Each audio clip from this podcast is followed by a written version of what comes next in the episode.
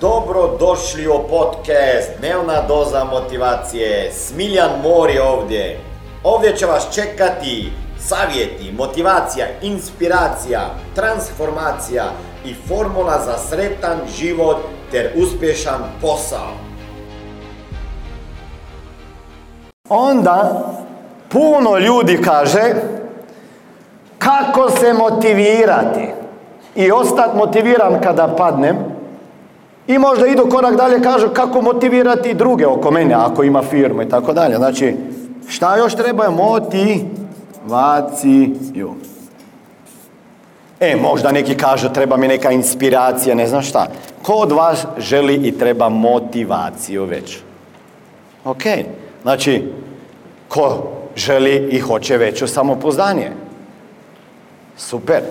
E, onda, treći krug, ako sve zaokružimo to, menedžiranje parama, baratanje parama, kako voditi svoje financije, kako kao bračni par voditi financije, kako u firmi voditi svoje financije, kako gledati na troškove, kako sniziti troškove, kako povećati prihode. Znači, ako sve ovo zaokružimo, to bi rekli da ljude zanima sve što se tiče financija i baratanje sa novcem, jel tako? Koga zanima kako po kako menedžirati sa svojim parama, kako ih raspodijeliti, kako ako si u braku, kako voditi budžet. Znači svaka familija bi trebala jednom godišnje minimalno imati, ja kažem to, Family Financial Conference, znači kak, porodična financijska konferencija gdje se skupe oni ko na skupštini firme, mislim isto ko vi, i kaže evo, ovo su naši prihodi za 2019.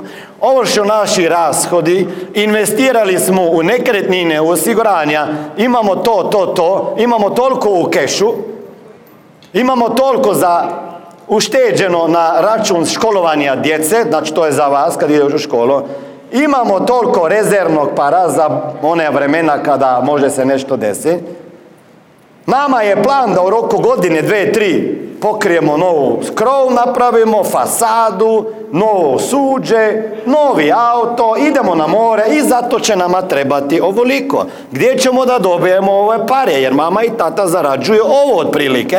Znači, nemamo dovoljno pri I kaže mama kako ćemo povećati prihode ako sam na poslu negdje, jedino mogu moliti šefa da mi diže plaću. Da li će mi on drastično da digne? Ne može. Zašto? Ljudi, zašto šef ne može drastično da ti podigne plaću? Jeste znali? Znate zašto? Pa zato jer radite u ekonomiji koja se zove vreme za pare. Znači, vreme za pare. Vi menjate vreme svoje sat, minuto za šta? Za, za ovo. Ok? I onda dođe do toga da kažem, ok, sat mog vremena, gospodine, ja radim za vas, koliko je sat mog vremena? Ja to učim djecu u osnovnoj školi u srednjom. Znači, promijenite učenje, to što učite djecu, da su plaćeni na sat.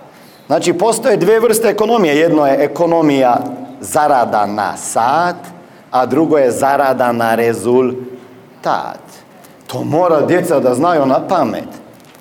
Znači ti mi možeš dati tvoj sat. A to si mi ti ne crtana. Ja te volim. O, hvala ti. O, hvala. Ovo, koliko, koliko košta ovaj crtež? Za koliko prodaješ to? Ili si mi onako dala? Koliko? Koliko maraka?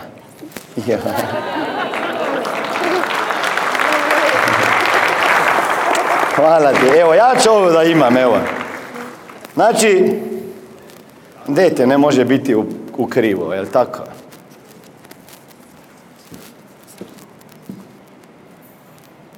Se slažete?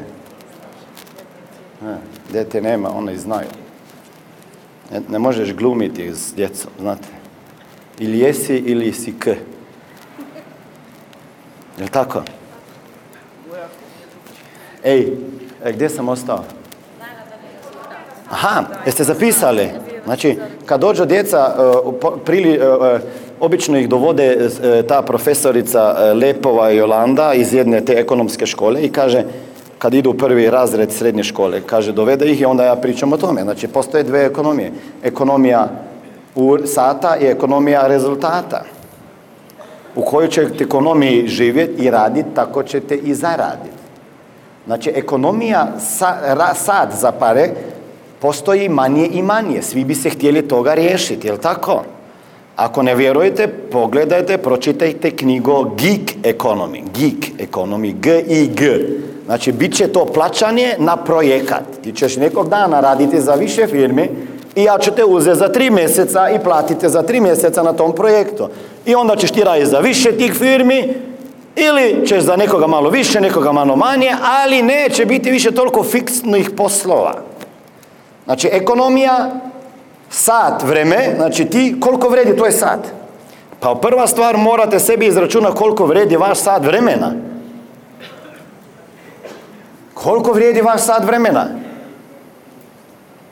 Ja kad imam svoje ljudi u coachingu i mastermindu, jer tako da prva stvar koju računamo je koliko vrijedi sat vašeg vremena.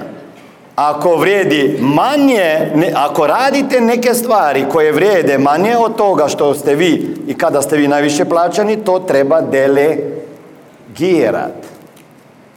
Ako ja se vas pitam, da li je 5 eura na sat za vas dobro? Je, nije loše, je tako? Pazi, u Sloveniji plaćaju firme 5 eura na sat. Ako bukvalno pogledaš prosječnu bosansku plaću je koliko? 800 maraka, 400 eura, ok? Podijelite otprilike sa potrebnim brojem koliko treba neko raditi je koliko? Koliko treba? 180 sati raditi. Podijelite 400 eura neto, pričamo o neto. Podijelite na 162 sata tog obaveznog. Koliko dođete? 2,3 čega? Eura. Znači, to je duplo što sam ja tebi platio za tvoj sat vremena, ali tako? Nije to loše? Ovo je bila dnevna doza motivacije. Nadam se da ćete imati uspješan dan ili ako slušate ovaj podcast da imate dobar san. Dalje me možete pratiti na društvenim mrežama pod imenom Smiljan Mori. Možete me naći na YouTubeu i Facebooku, a pod imenom Smiljon Mori na Instagramu. Za knjige molim vas posjetite stranicu www.smiljanmori.com